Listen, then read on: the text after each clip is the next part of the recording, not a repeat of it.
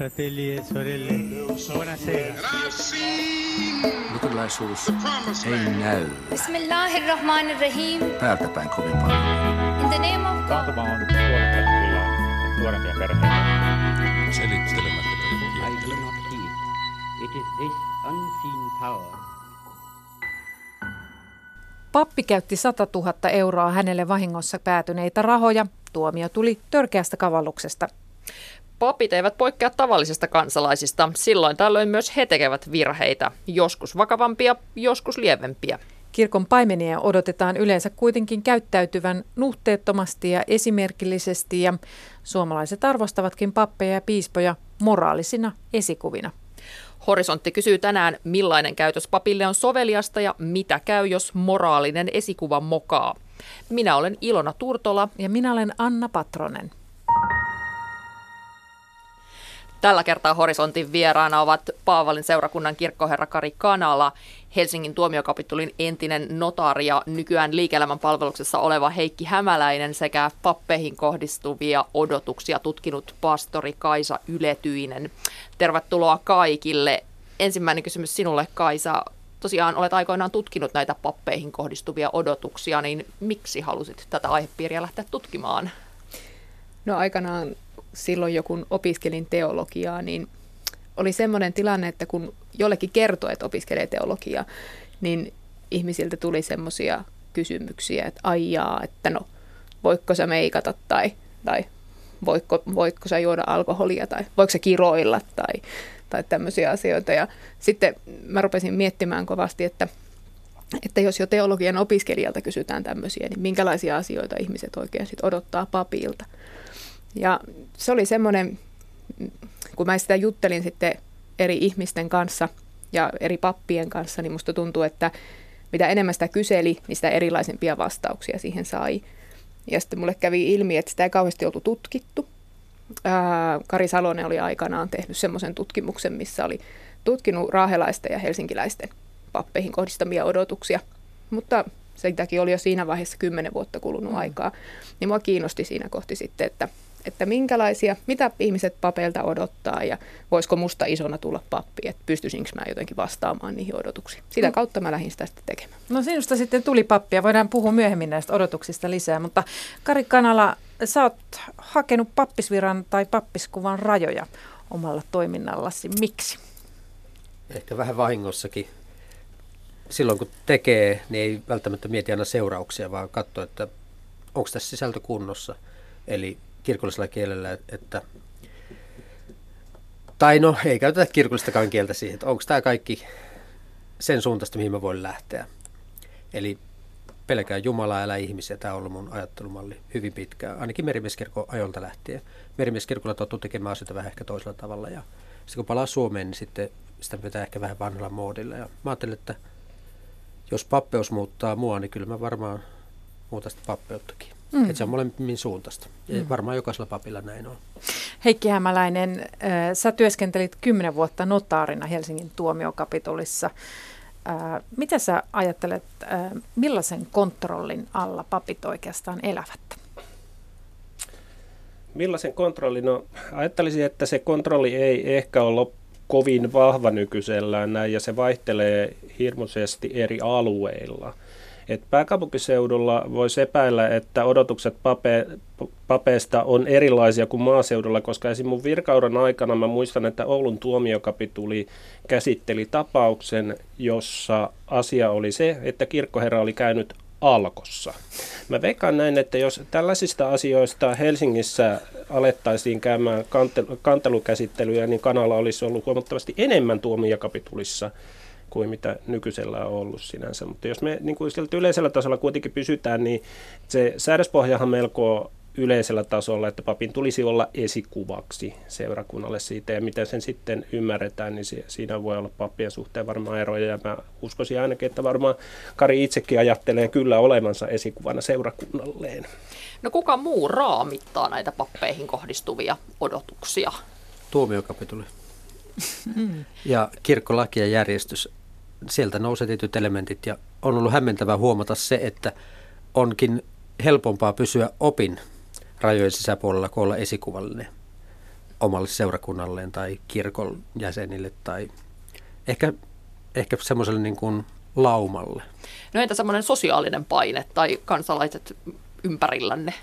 Niin mä menisin sanoa tuohon just, että, että tota, silloin kun mä tutkin niitä ihmisten odotuksia, toki siitä on kulunut aikaa ja ne on varmaan erilaisia nyt, mutta silloin jo huomasin sen, että, että ihmiset mitä enemmän, mitä enemmiltä, isommalta joukolta ihmisiä kysyy, niin sitä erilaisempia ne odotukset on.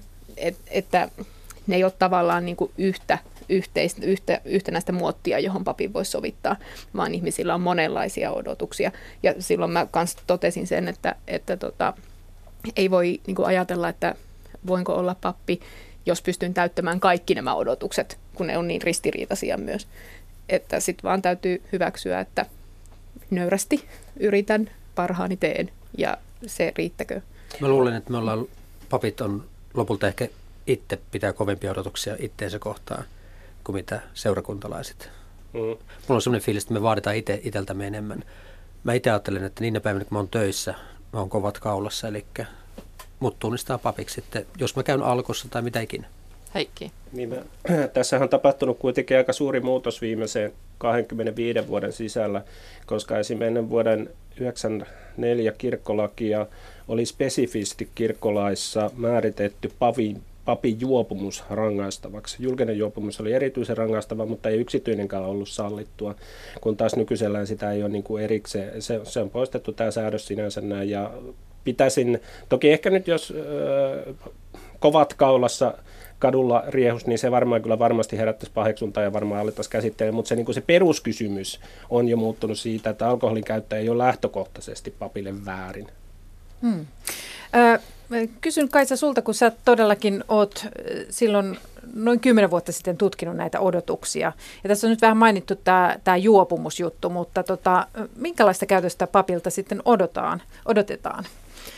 No sieltä varmaan päällimmäisenä sieltä, sieltä nousi semmoinen inhimillisyyden ja ihmisläheisyyden vaatimus tai toive, että, että jos niin kuin ennen oli odotettu jotenkin semmoista Jumalasta seuraavaa, semmoista niin kuin jalustalla, jalustalla olevaa, niin, niin, niin se oli tavallaan niin kuin, ihmiset jotenkin tunnisti sen, että papeilla on elämässänsä ihan yhtä paljon ongelmia kuin kellä tahansa muullakin. Et, että tavallisia ihmisiä on. Mä kysyin mun tyttäreltä tänä aamuna, että saako pappi mokata, ja hän sanoi, että no totta kai, ihmisiähän te ootte, niin se oli ihan hyvin sanottu. Oliko näissä odotuksissa jotain just käyttäytymiseen liittyviä odotuksia? No olihan siellä siis, koska mä tutkin sitä semmoisen mittariston kautta, missä kysyttiin hyvinkin spesifiä asioita, että saako tanssia hääjuhlassa tai saako juoda alkoholia tai saako olla poliittisesti aktiivinen tai, tai semmoisia, että kyllä sieltä vaikka mitä niitä löytyy, että haluttaessa niitä voi sieltä tutkiskella myös numerotasolla.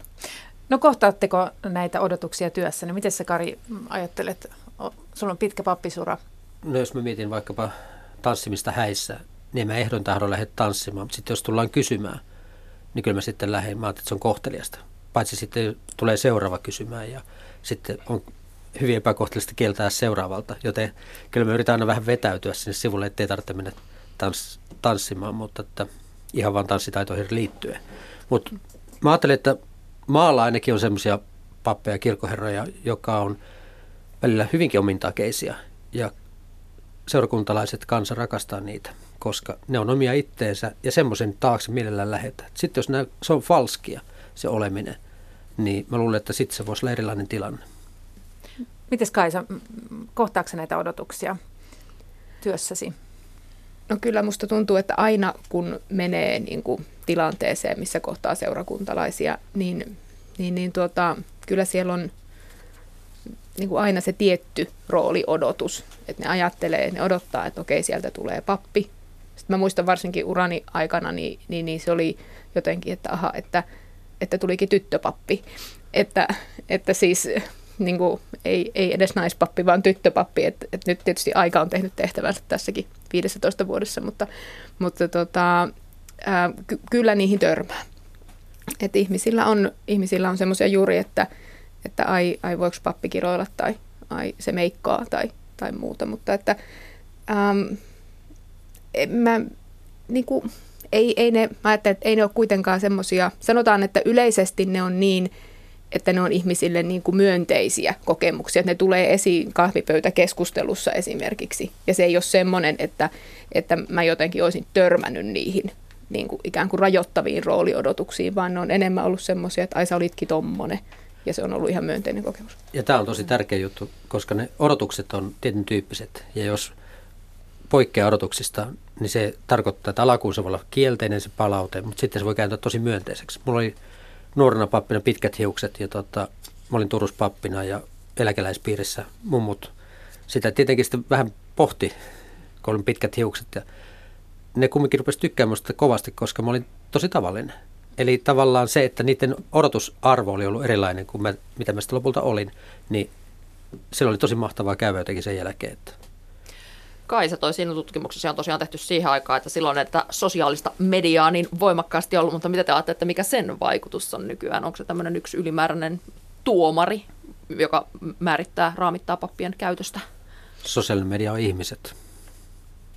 Niin mä ajattelen, että se on ainakin jotenkin näkyvämpää, että ehkä jos ennen jossain, jossain pienellä paikkakunnalla joku pappi on tehnyt jotain hyvin persoonallista tai, tai muuten huomiota herättävää, niin on ehkä niin kuin jäänyt, jäänyt sen pienemmän piirin tietoisuuteen ja nyt sitten somen kautta ne asiat leviää niin kuin laajemmalle joukolle.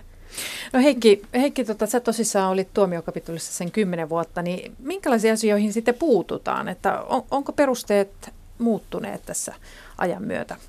Minkälaisiin asioihin tuomiokapituli puuttuu?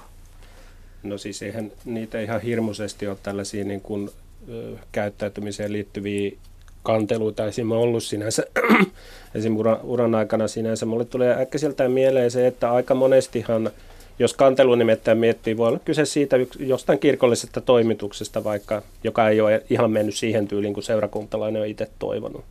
Ja sitten useimmatkin näistä, kun tuomiokapituli otettiin yhteyttä, niin muistelen sen, että puhelimesta tuli useimmiten myös ehkä eka kehotettu, että jos voisi vielä puhua sen papin kanssa tästä asiasta, koska kantelu ei varsinaisesti ole niin kuin paras mekanismi tällaisten käsittelyyn sinänsä, mutta jos me mietitään niin kuin yleisellä tasolla tätä niin kuin käyttäytymiseen liittyvää seurantaa, niin kyllä sitä, mulle ei äkkiseltään tule mieleen kovinkaan monta edes tapausta, jota olisi loppujen lopuksi ollut. Pispahan voinut käydä kaitsanallisia keskusteluja vaikka kuinka paljon, mutta eihän niistä pysty tietää, koska nehän on useimmiten myös niin kuin rippisalaisuutta käytännössä sen suojassa sinänsä näin.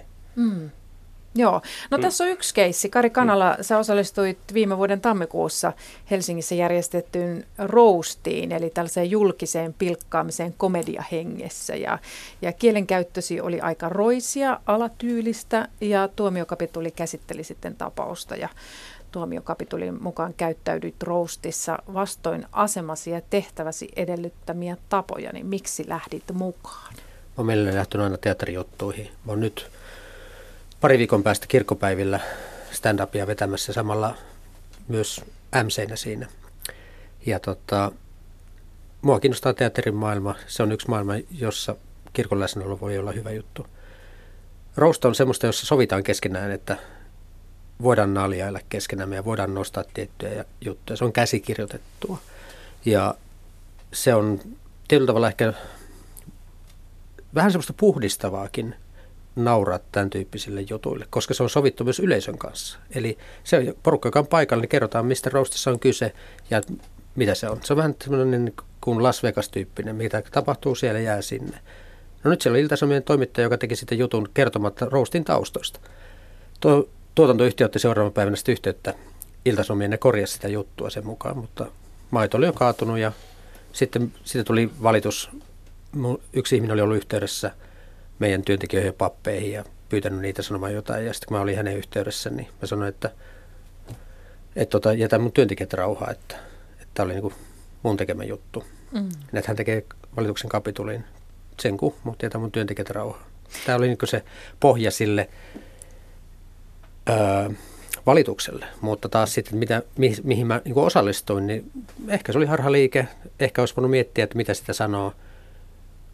Paikalla oli, että tykkäsi kovasti, että kirkon tyyppi on paikalla ja on Eikö mukana Kari ollut niin, että sulla oli kopat kaulassa? Oh, oli, oli. Joo, mä veikkaan, että se on varmaan se ero siinä näin, että niin kun, sitä voidaan aina kysyä, kuinka johdonmukainen erottelu on tällöin, mutta jos sulla ei olisi ollut niitä kovia kaulassa, niin enpä usko, että olisi tullut Mutta se liittyi, se liittyi siihen, että siellä oli tota, kokkikari Aihinen kokinpuvussa ja niin, Niin. edespäin. Kaikki oli tavallaan omasta roolistaan käsi. Ja kun se on rooli, niin se on tämä juttu, mutta se on mennyt ja, ja tota, pahoittelin totta kai tätä ja Sanoit sori siitä. no eikö se ole ihan hyvä pahoittelu? Se tarkoittaa, että mä tajuan stuppilaisessa hengissä, että nyt tuli mokattua.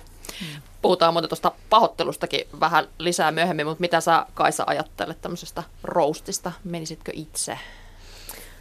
Mä oon joskus leikitellyt ajatuksella siitä, että, että jos kirkko tai se, seurakunnan edustajat osallistus roustiin niin kuin ajalla ennen kuin sä oot sinne mennyt, niin, niin tota, ää, mut, mutta jotenkin mä, mä oon itse ehkä, ehkä niin kuin päätynyt siihen, että se on niin kuin ajatuksena ihan hauska, mutta käytän, käytäntöä en ole uskaltanut lähteä toteuttamaan, että, että si, siinä mielessä nostan hattua rohkeudesta, mutta se, että mitä siitä sitten seuraa, niin on toinen asia. Olisin voinut olla viisaampi, sanotaan näin. Mm, no näissä, tässä pappislupauksessa, eli kun teistä tulee pappeja, niin te olette tehnyt tämmöisen tietyn lupauksen, niin siinä todellakin luvataan toimia seurakunnalle esikuvana. Ja se velvoittaa siis eh, virantoimitusta, mutta myös vapaa-aikaa. Ja, ja se tehdään ikuiseksi ajaksi. Niin tota, onko tämä tätä päivää? Mitä ajattelette tästä? Mitä sä ajattelet, Heikki? Se riippuu varmaan siitä, että minkälainen kunkin oma pappiskuva on. Että se kannattaa varmaan muistaa, että luterilaisessa kirkossa ei ole ihan yksiselitteinen se, että miten kukin mieltää pappeutensa. Siitä, että osahan papistosta mieltää sen hyvin kokonaisvaltaiseksi aina ja kaikkialla töissä olemiseksi. Ja toiset taas sitten ajattelevat näin, että tällaisen professionalistisen mallin mukaisesti, että on myös olemassa vapaa-aika, jolloin ei ole ihan samassa mielessä pappi sinänsä. Eli tämä on varmaan se, niin kuin se olennainen kysymys, jota joutuu pohtimaan. Tämä, tämä, niin kuin, tämä hankaloittaa hieman tätä keskustelua toisinaan pappien kesken, koska eikä pitäisi kysyä, että mikä kyseisen papin pappiskuva on, koska sitä ei ole missään niin kuin, lukittu kiinni. Esim. Mä, tässä voisi hyvinkin tulla kaksi erilaista näkemystä, jos kysyttäisiin oikealta ja vasemmalta tässä istuimilta. No kysytään. Mä oon tässä voiman oikealla puolella, niin voi sitten vastata siihen vaikka eka, ekaksi. Ää, mä ajattelin, että on hyvä, että on ihanteita. Musta on tosi hyvä juttu. Se, että iankaikkisiksi ajoiksi, eli tavallaan, että se jatkuu sen jälkeen, kun hommasta jää joskus eläkkeelle, niin onhan se kova vaade, mutta tota, musta ihanteita on ihan hyvä olla ja pyrkiä sen mukaan elämään, mutta että harva meistä pystyy siihen täydellisyyteen, mitä Jeesus meiltä edellyttää, että niin kuin taivaallinen isä on täydellinen, että, että yrittäjäpuolella ollaan. Hmm. Kyllä mäkin kannatan sitä, että pitää vähemmän tehdä syntiä ja enemmän hyvää. Että Kaisa. Niin mä, mä mietin silloin aikanaan kovasti, kovasti silloin, kun tutkin niitä odotuksia ja pohdin sitä, että voiko musta itsestäni tulla pappia ja pohdin myös niitä pappislupauksia, niin, niin, niin ehkä just se esimerkillisyyden vaatimus oli se, mitä mä kaikkein eniten jäin miettimään, että onko musta tähän. Mutta jotenkin sen pohdintani aikana mä, mä päädyin semmoiseen ajatukseen tai oivallukseen siitä, että se esimerkillisyys on myös sitä, että, että mä olen inhimillinen ihminen. Tavallaan, että se esimerkillisyys ei tarkoita sitä, että mä olen kaikessa täydellinen, vaan, vaan että mä olen niin kuin esimerkki tavallisesta ihmisestä. Ja, ja silloin, kun niin kuin, että siihen tavalliseen ihmisyyteen kuuluu ne säröt ja ne varjot, ja tavallaan silloin mä ajattelen, että myös ihmisten on helpompi lähestyä pappia, joka ei ole kaikella tavalla täydellinen, niin, niin silloin mä pystyn myös paremmin siinä, siinä työssäni toimimaan. Sitten mä ajattelen, että esimerkiksi kirkkoherrana, mä oon ensi sunnuntainakin pappisvihkimyksessä. Mä kuulen aina ne sanat, mitä kysytään vihittäviltä. Meillekin vihitään yksi pappi. Niin tota, ää, onnea Elina. Niin me, kun tota, meille vihitään pappi, niin mä kuuntelen itse ne sanat 21 ja puolen vuoden takaa. Ja mä mietin, että onko mä muuttunut tänä aikana. Ja kyllä mä niinku, kyllä ne aina mun kontolle käy, jos se joutuu pohtimaan, että en mä nyt kauhean esikollinen kaikessa ole. Ja tota, se pitää sitten vaan hyväksyä. Kysytään nyt seuraavaksi että tämä suora kysymys eh, meidän koko raadilta, eli että saako siis pappi mokata? Mitä sä Heikki sanot? No, Saako totta, pappi mukata? totta kai pappi saa mokata, eihän siinä ole mitään epäselvyyttä. Toivottavaa olisi se, että omista mokistansa oppii. Moka on joskus lahja. Mitäs? Mä ajattelen, että mä oon tässä samaa mieltä kuin se 11-vuotiaani, että saa, koska pappi on ihminen, niin Mm. saa. Mutta just tosiaan, että tavallaan se, että mit, miten siitä sitten, niin kuin, miten siihen reagoi. Joo, hyvä. Ja, ja mit, miten siitä menee eteenpäin, niin se on musta olennaista. Mutta millaisista asioista pappi menettää sitten uskottavuutensa? Onko joku raja? Kyllä ahneus on aina semmoinen elementti, jossa tota, ainakin mun rajoja koetellaan. Paljon enemmän kuin navaa alusta yläpuolis kuviot, niin, niin tota, ahneus musta, se on kirkon tota, kolman synnestä ehkä semmoinen, joka osuu ehkä pappeihin kaikkein eniten. Näin on ainakin keskeijällä ajateltu. Ja sekin, että... No mä ajattelen varmaan sen, että jos kirkolliset toimitukset hoitaisiin jotenkin hällä asenteella tai jumalapalvelukset, niin menettäisiin varmaan aika nopeasti seurakunnat silmissä uskottavuutensa mm. pappina siitä. Mä mietin sitä, että, että jos tota, Mä että kuitenkin papilta odotetaan sitä, että vähän niin kuin, että sen laulu ja laulat, kenen leipää syöt tyyppistä, että, että jos kovasti rupesi vaikka somessa julistamaan, että, että en usko Jumalaan enää ollenkaan ja, ja kirkko on ihan perseestä, niin, niin ehkä siinä kohti voisi olla. Ja sitten ihan selvä juttu on, että jos sä kerrot sulle sielunhoidollisesti kerrottuja asioita eteenpäin, niin kyllä peli on aika selvä. No uskottavuuteen liittyen tässä on viime aikoina ollut julkisuudessa esillä piispa Teemu Laajasalo saama rangaistus tuottamuksellisesta kirjanpitorikoksesta ja tällä viikolla tätä asiaa käsitteli Helsingin tuomiokapituli ja mm, tuomiokapituli totesi, että tämä tuomio esteenä piispan viran hoitamiselle, mutta sitten tuomiokapituli kuitenkin katsoi, että piispaan liittyvä negatiivinen julkisuus on ollut omiaan vahingoittamaan kirkon julkisuuskuvaa ja uskottavuutta. Eli jos nyt mietitään yleisesti, niin mitä te ajattelette, mitä se vaikuttaa työyhteisöön, jos joku työyhteisössä mokaa tai tekee jonkun erheen? No on olemassa kaksi sanaa, kiitos ja anteeksi. Niitä voidaan käyttää työyhteisössä ja, ja tuossa tota, kapitulihan totesi, että Laisalo oli tunnustanut virheensä ja, ja tota, pahoitellut sitä, niin se on sillä, siltä osin aika klaari juttu. Totta kai siinä on porukka päättämässä, jonka kanssa tehdään sitten yhdessä töitäkin myöhemmin ja, ja onhan se osaltaan kova statementti myös, mitä tuossa on. Mutta että sinällään homma on vielä kesken mm. kaiken kaikkiaan ja sitten otetaan kantaa, että kyllä tämä kirkko kummallinen pulju siinä mielessä on. Mun mielestä se käytännössä oli kuitenkin enemmän niin kuin tällainen mielipideomainen päätös siinä mielessä, että, että se, oli, se oli täysin oikea päätös ensinnäkin siitä. Olisi ollut täysin niin kuin suhteetonta antaa mitään – irtisanomismenettelyyn verrattavaakaan tuollaisesta, että jos niin kuin sellaisesta rikoksesta, josta yleinen tuomioistuin ei voi laittaa viralta, alkaisi, tuom, alkaisi tuomiokapituli pohtimaan pappisviran menettämistä, niin skaala menisi täysin niin kuin huti silloin. Eli tästä näkökulmasta se oli päivän selvää, että siitä tulee, merkitään tiedoksen sen jälkeen siihen oltiin laitettu sitten vähän toteamuksia, jossa sitä asiaa paheksuttiin, mikä on tietysti ihan totta. Onhan se vahingoittanut kirkan julkisuuskuvaa, se pitää ihan paikkansa ja hyvähän se on sanoa ääneen, ei siinä mitään mm-hmm. tänne päin. Mitä sä Kaisa ajattelet? Niin mä mietin niin kuin ehkä yleisemmällä tasolla jotenkin sitä, että, että, että ehkä papin työssä niin kuin kun jos, jos joku vaikka nyt hoitaa kirkolliset toimitukset huonosti ja ihmisellä on siitä kokemus, niin se tarvii aika monta hyvää kokemusta siihen niin kuin korjaavaa kokemusta, että se jotenkin alkaa unohtua se, se huono kokemus. Niin kyllä mä ajattelen, että jo, jokainen tavallaan semmoinen mm, huolimattomasti tai välinpitämättömästi tehty asia, niin se vaikuttaa ja vahingoittaa kirkon julkisuuskuvaa, mutta ei, eihän se niin kuin, niin kuin tai ihmisten kokemusta kirkosta mm. tai ihmisten kokemusta uskosta ja papeista ja, ja Jumalasta. No toinen esimerkki, siis pääkaupunkiseudun seurakuntien kirkko- ja kaupunkilehti kertoi maaliskuussa, että Mm, pappi käytti 100 000 euroa hänelle vahingossa maksettua rahaa. Eli taustalla oli tilanne, jossa Vantaan seurakunnat maksoi vahingossa kyseisen papin tilille yli puoli miljoonaa euroa metsätalouden tuottoja. Virhe huomattiin nopeasti, mutta pappipa oli kuitenkin jo ehtinyt näitä rahoja käyttää ja pappi tuomittiin Helsingin käräjäoikeudessa vuode, vuodeksi ehdolliseen vankeuteen törkeästä kavalluksesta. Niin oliko tässäkin moka lahja? No Raamatussa sanotaan, että tehkää itsellenne ystäviä väärällä mammonalla. Tässä ei tullut ystäviä. musta, oli, musta oli niin kuin, se on kavallus, ei, ei siinä ole sen kummempaa. Kyllä sun pitää tietää, mistä sulle tulee tuommoinen summa. Sähän olisit ollut sankari, jos sä olisit palauttanut se. Nyt se kääntyi toisinpäin. Että Hei, miten esimerkiksi on, miten vaikeaa on, jos ajatellaan vaikka kirkkoherra tötöilee, miten vaikeaa häntä on saada pois virasta? Että oliko ennen vaikeampaa, kun oli tämä vanha virkamies? Tästä mä oon Heikki kiinnostunut.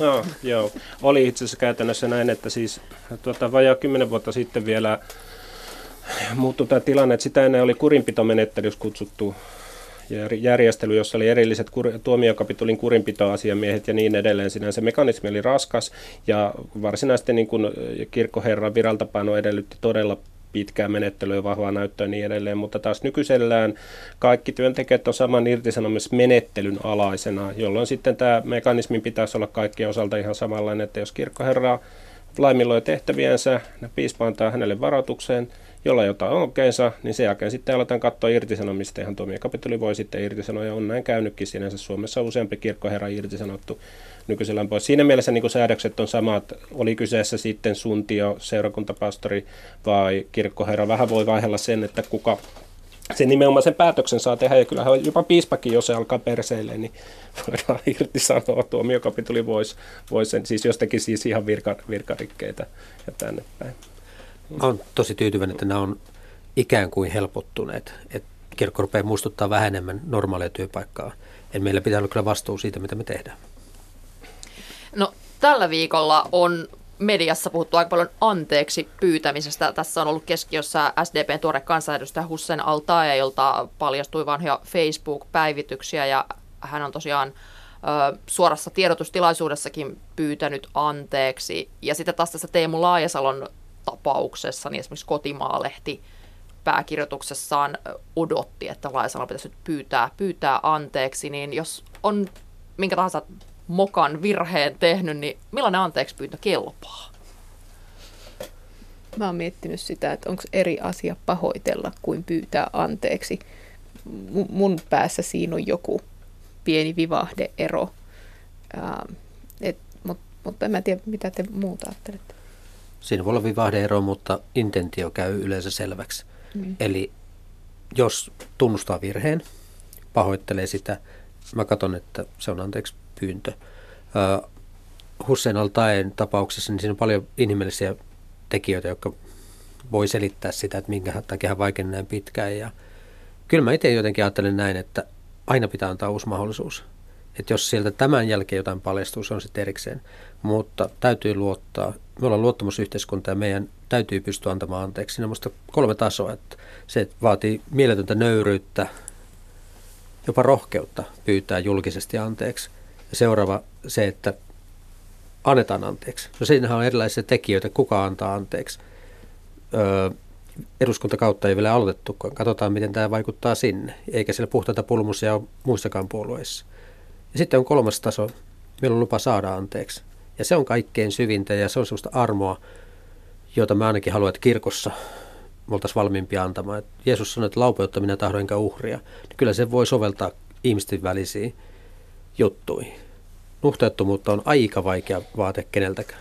Mitä sä ajattelet Heikki näistä julkisista anteeksi pyynnöistä ja niiden vaatimisesta?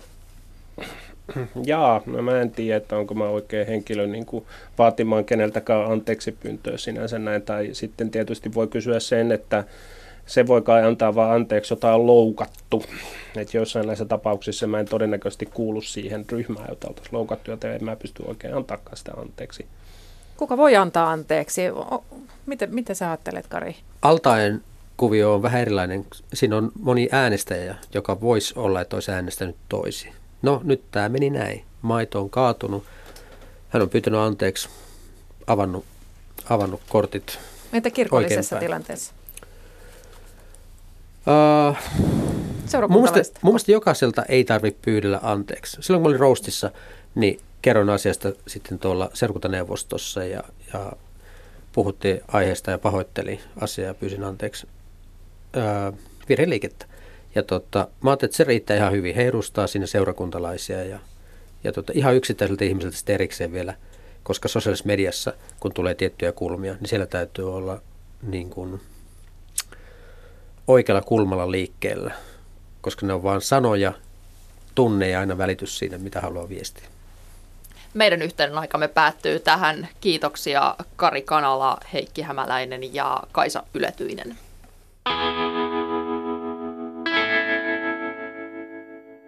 Kuunnellaan vielä tämän aiheen päätteeksi, mitä kirkossa työskentelevien yhteisessä edunvalvontajärjestössä kirkon akateemisissa ajatellaan siitä, millainen käytös papeille on sopivaa ja millaiset raamit pappislupaus asettaa. Näin asiaa kommentoi kirkon akateemisten toiminnanjohtaja Jussi Junni. Pappi siis sitoutuu pappislupauksessa siihen, että hän elää viralleen ja kristityille sopivalla tavalla ja tietysti se on niin kuin aika väljämääritelmä, ei voida oikein sanoa ihan tarkkaan, mitä kaikkea se sisältää, mutta kyllä se asettaa papille semmoisen ikään kuin normaalia korkeamman nuhteettomuusvaatimuksen, ja se voi olla joskus haasteellinen myöskin papin elämässä. Jos pappi tai muu kirkon työntekijä on poliisitutkinnassa tai saa tuomion, niin siitähän isoja otsikoita revitään, mutta miten teidän näkökulmastanne, onko se yleistä? Minun käsittääkseni se ei ole kovin yleistä. Papit tekevät ehkä noin yksi, kaksi rikostuomiota vuosittain, tai saavat kaksi, yksi, kaksi rikostuomiota vuosittain, ja, ja kolmelle tuhannelle papille, niin se on määrältään ehkä noin 20-30 osa siitä, mitä väestötasolla keskimäärin on. Eli kyllä, kyllä papit minun näkökulmastani niin vähemmän tekevät rikoksia kuin väestö keskimäärin. Entäpä sitten, jos pappi haluaa osallistua johonkin yhteiskunnalliseen tai vaikka poliittiseen toimintaan, niin onko se sallittua? Lähtökohtaisesti on, että papillahan on myös mielipiteen vapaus ja poliittiseen toimintaan osallistumisen vapaus, yhdistymisvapaus, niin kuin kaikilla muillakin kansalaisilla. Toki on niin, että jonkinlaisia rajoituksia virantoimitusvelvollisuus hänellekin asettaa. Esimerkiksi pappi ei voi osallistua sellaiseen toimintaan, joka olisi ristiriidassa hänen pappislupauksensa kanssa. Pappi ei voi tukea sellaisia asioita, jotka ovat ristiriidassa kirkon tunnustuksen kanssa. Hänen täytyy pystyä käyttäytymään sillä tavalla ja ajamaan sellaisia asioita, jotka lähtevät sitten siitä, siitä mihin hän on itse virkatoimissaan sitoutunut. Onko teille tullut tietoon ne tilanteita, joissa pappi olisi jotenkin käyttänyt virka-asemaansa väärin? Totta kai lehdistä voi lukea kaikenlaista ja välillä tulee, tulee ilmi sellaisiakin tilanteita, että on tehty työ paikalla jonkinlainen rikos erityisesti tulee mieleen tietysti erilaiset kasvatustoimintaan liittyvät tilanteet, rippikoulut, missä, missä, missä aikuiset ovat vastuussa lapsista. Sitten totta kai myös erilaiset omaisuusrikokset, mitä on saattanut tapahtua seurakunnan toiminnassa, on ollut vastuussa varallisuudesta ja kavaltanut näitä rahoja. Näistä yhteiskunnallisen toiminnan osalta totta kai esimerkiksi virkavallan vastustaminen on sellainen, johon niin papinkaan ei tule ryhtyä. Sitten puhutaan Ramadanista, muslimien pyhästä kuukaudesta, jolloin keskeistä on paastorukous ja yhdessäolo. Zahra Alimi on ensimmäisen vuosikurssin lääketieteen opiskelija Helsingin yliopistossa. Vappu on ohi ja Ramadan alkamassa. Miltä juhlat näyttävät muslimiopiskelijan silmin? Haastattelijana Samuli Suompää. Lääketieteen opiskelija Zahra Alimi, hyvää vappua vai joko vappu on opiskelijalla ohi? Ää, kiitos. Ää, mun osalta joo, on ohi. Uskon, että moni muu varmaan jatkaa. Meillä on semmoinen nuorisojärjestö kuin Mahdin nuoret, ja me järjestetään itse asiassa oma vappu. Periaatteessa perinteinen suomalainen vappu, mutta kuitenkaan ilmaista alkoholia. mä en tiedä, kuinka perinteinen se sitten on. Opiskelijaelämään liittyy usein juhliminen ja tosiaan suomalaisten perinteiden mukaan myöskin alkoholi. Miten sä oot kokenut muslimina pääseväsi sisään opiskelijarientoihin? Suoraan sanottuna se on vähän vaikeaa. Iso osa näistä tapahtumista just pyörii sen niin kuin, alkoholipitoisen hauskanpidon ympärillä. On joitain tapahtumia, joilla niin kuin, pääsee tekemään jotain muutakin. Niihin mä oon kyllä osallistunut, mutta mä oon kyllä jättänyt sit väliin sellaiset, joihin liittyy niin tämmöinen voimakas ja runsas alkoholinjuonti. Ja mm, Mä en koe, että se niinku jättää mut jotenkin ulkopuolelle, mutta mä hyvin ymmärrän, että ehkä muiden silmissä se on niinku outoa, että meillä on tää, tiedätkö, tää vaikka porukka. Nämä on hyviä tyyppejä, mutta näitä ei sitten näe niinku, vaikka vappujuhlissa tai bileissä tai sirkuksessa tai jossain. Onko sillä jotain merkitystä lääketieteen opiskelun kannalta sillä, että sä oot muslimi? Se opiskelussa näkyi ekaa kertaa vähän aikaa sitten, kun me tutkittiin toisiamme. Meillä oli tämä anatomian kurssi. Sitten piti niinku ottaa vaikka paitaa pois tai housuja pois ja katsottiin vähän niitä luita ja lihaksia. Niin silloin me mentiin niinku pari muun tytön kanssa vaan sermin taakse hoitaa se sama homma. Et se on ainoa, jolle niinku tuli tämmöinen ero, mutta muuten en koe, että olisi ollut mitään eroavaisuuksia. Entäs lääkärin ammatti sitten? jos Jumala suo jossakin vaiheessa valmistut, niin onko siellä, onko siellä lääkärin ammatissa odotettavissa jotakin, missä tulisi törmäämään uskontorajoitteisiin?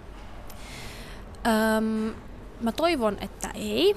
No yksi on tietenkin tämä vaatetus. Eli tosiaan mä itse käytän huivia ja yleensä musta ei näe mitään muuta kuin just kasvot ja sitten kädet ja niin kuin jalat tai jalkoterät. Ja sitten kun ne on peitettynä, niin ne on myös peitettynä työajalla ja kyllä tämä ammatti sen sallii, mikä on tosi hyvä. No nyt ollaan kuitenkin siirtymässä vapusta kohti Ramadania. Ramadan alkaa vähän niin kuin uskonnotulkinnasta riippuen osapuilleen sunnuntaina vai miten tämä nyt menee?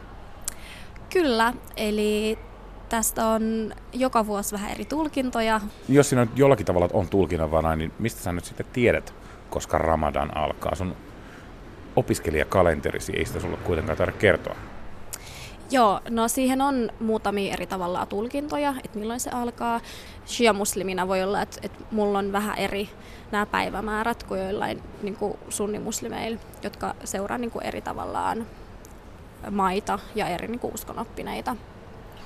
Jos haluat Ramadanin aikana kutsua Ramadania viettämään sun kotiisi sunni ystäviä, niin ensimmäiselle tai viimeiselle päivälle sitä ei vissiin kannata ajoittaa. Joo, mieluiten siinä keskellä, niin ei tule tällaisia sekaannuksia. Äh, onhan se vähän harmillista, että jos on tällaisia niin kuin erimielisyyksiä, vaikka sen pitäisi olla kuitenkin aika yksel, niin kuin ykselitteinen juttu, että milloin se alkaa ja milloin se loppuu. Mutta niin se vaan menee. Minkälainen se ykselitteinen sääntö sun käsityksen mukaan on? Ramadan on tämä islamilaisen kalenterin yhdeksäs kuukausi ja islamilainen kalenteri etenee niin kuin kuun kierron mukaan. Eli Ramadankin alkaa silloin, kun tavallaan kuu nähdään taivaalla. Ja se on myös niin kuin, tavallaan tulkinnanvaraista, että onko ok vaikka, että Suomessa asuva henkilö menee sen mukaan, mitä Saudi-Arabiassa nähdään. Että tässä on niin kuin ihmisillä eri käsityksiä, että, että milloin sen voi sitten aloittaa. Jos on oikein pilvinen säänistä, ei tarvitse paastoa välttämättä aloittaa ennen kuin loppuviikosta. Ehkä. Mitä sun ramadanisi liittyy? Miten ramadania vietät? Um, mulla on tänä vuonna siitä hyvä tuuri, että koulu loppuu. Miksi? Miksi koulu loppuu? Miksi on hyvä tuuri? Aa, äh, ei välttämättä tarvi herätä niin ajoissa aamulla ja tähän opiskelu kuitenkin vaatii aika paljon energiaa ja sitten etenkin jos on jotain tenttejä tai kokeita, niin mä ainakin juon sen kahvin, jotta mä jaksaisin opiskella, niin sitten sekin tulisi vähän vaikeaksi. Tietenkin silloin kun on Ramadan, niin on semmoinen tavallaan asenne ja oikeasti semmoinen tosi tosi hyvä fiilis ja semmoinen positiivinen, niin kuin, tai siihen mennä sellaisella positiivisella asenteella ja hyvällä mielellä.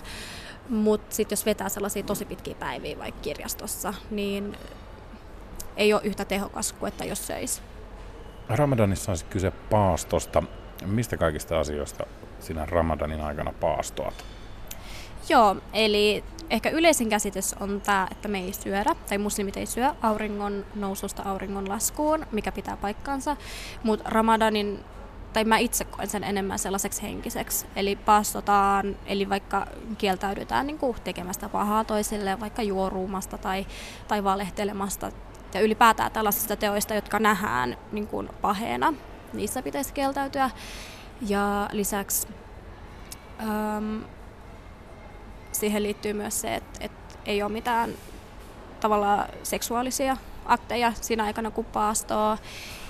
Ja pyritään kaikki siihen, että käyttäydytään parhaan mukaan ja se on sellaista niin kuin henkistä paastoamista ja kamppailua samalla.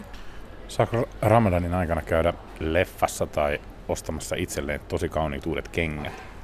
Kyllä, eli se on ihan normaali aikaa muuten ja mun mielestä pitäisi kehottaa ihmisiä just jatkamaan sitä arkea samalla tavalla kuin aikaisemminkin. Mun mielestä pitäisi välttää sitä, että, että jäisi nukkuu kotiin tai makoilisi tai löhöilisi, vaan pitää olla ihan yhtä aktiivinen kuin muulloinkin. Ja tosiaan saa käydä leffoissa ja saa ja pitääkin pitää hauskaa. Päivällä ei syödä, mutta illalla sitten saa. Se perinteinen määritelmä on just se, että auringon noususta auringon laskuun ei syödä ja siitä alkaa tavallaan se paastoaika. Mutta sitten kun Suomessa on niin pitkät päivät ja etenkin kun menee pohjoiseen ja etenkin juhannuksen alla esimerkiksi viime ja toissa vuonna oli tosi pitkiä päiviä, niin osa paastoa sitten paastonsa niin kuin vaikka esimerkiksi Mekan tai toisen muslimimaan aikaan. Ja silloin se on joskus kahdeksan aikoihin illalla tai yhdeksän aikoihin. Paaston rikkominen on sitä, kun aurinko laskee, tai sitten vastaavasti silloin, kun aurinko laskee mekassa, niin ö, ruvetaan syömään. Ja yleensä paaston rikotaan taateleilla. Ja sen jälkeen, riippuen tietenkin kulttuurista, syödään ruokaa. Ähm, osa tekee niin, että et syö kevyen iltapalan siinä ja sitten vaikka rukoilee välissä ja sitten syö niin kuin oikein kunnolla. Osa tekee niin, että rupeaa heti syömään jonkun hienon illallisen. Ja paastoon myös liittyy tämä, että, että kun ruokaillaan se yksi kerta päivässä, niin koko perhe kerääntyy ja sitten kutsutaan vaikka vieraita tai ystäviä ja sukulaisia tuttuja, niin sen takia myös panostetaan siihen ruoanlaatuun ja tehdään niin kuin vähän spessumpaa ruokaa kuin mitä yleensä on totuttu syömään. Niin se myös tuntuu hyvältä se ruoka, mutta myös se seura, mitä siinä on. Mitäs Ramadaniin liittyvät tapakulttuuri ja tällaiset yleiset käytöstavat, että jos me nähdään ensi viikolla kaupungilla ja mä kysyn sua kahville ja sä tuut mukaan ja meinaat vahingossa ottaa kupillisen kahvia, no mun tehtävä muistuttaa sulle, että saadaan nyt oikeastaan sun ei pitäisi. Öm, no on tietty aika, jolloin naiset ei paastoa. Eli silloin kun ää, naisilla on kuukautiset, niin naiset saa syödä. Okei, okay, no tähän liittyy arvoilla tietysti olisi melko lailla sopimatonta. niin, eli silloin äh, ehkä ei välttämättä tarvitse niin muistuttaa. Öm, on siis muitakin tällaisia sääntöjä, esimerkiksi jos on vaikka sairas tai matkustaa tai ylipäätään niin kuin kykenemätön tai vaikka raskaana tai imettää, niin ei todellakaan ole mitään niin kuin velvollisuutta paastota. Mutta kyllä mä kuitenkin toivoisin, että että mua ehkä muistutetaan niin kuin näihin, näissä uskontoon liittyvissä asioissa, että se on vaan plussaa. Sitten voi vaan sanoa, että hei, että mä en tänään paastoa ja se on ihan ok. Milloin sä aloitit Ramadanin viettämisen? Öö, sama aikaa kun mä aloitin huivin käytön, eli mä olin silloin 13-vuotias. No niin kuin rehellisesti sanottuna ja olettaen, että sukulaisesi eivät tätä kuuntele, oliko se oma päätös? Joo, no meidän perheessä kaikki, mikä liittyy uskontoon, on ollut niin kuin omia päätöksiä. Vaikka mun vanhemmatkin on harjoittavia muslimeita, meillä ei kuitenkaan ollut sellaista supertikkaa islamilaista kasvatusta. Meidän perheen kohdalla se menee enemmänkin niin päin, että mä halusin, mutta vanhemmat vähän niin kuin sanoivat, että hei, odota vielä, että sit kun sä oot vähän vanhempi. Ja sitten 13-vuotiaana sitten mä rupesin harjoittaa uskontoa vähän näkyvämmin. Mun koulukaverit, tai itse asiassa luokkalaiset, reagoi siihen ehkä vähän negatiivisemmin kuin mitä mä olisin toivonut. Että kyllä mulle niin kuin naurettiin. Ja vaikka mä olin semmoinen tosi superujo ja hiljainen niin kuin yläasteella ja alaasteella, ja en mä usko, että yläasteella kukaan oikeastaan kiinnitti muhun huomiota ennen kuin mä rupesin käyttää huivia.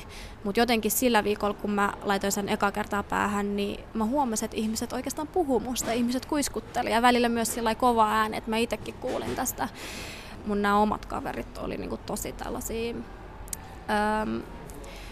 että he antoi voimaa ja he kannusti, vaikka he itse ollut muslimeita, että ihan, niinku, niinku ihan kantasuomalaisia kristittyjä tai tapakristittyjä.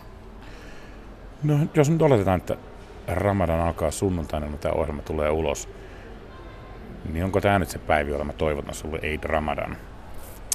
Öö, joo, saa tosiaan koska tahansa toivottaa. Saa toivottaa ennen sitä tai Ramadanin aikana. Se on aina niin kuin, tosi positiivinen juttu, jos joku toivottaa, etenkin jos on joku, joka ei itse vietä sitä Ramadania. Tervetullutta. Kiitoksia Sara Alimi. Kiitos.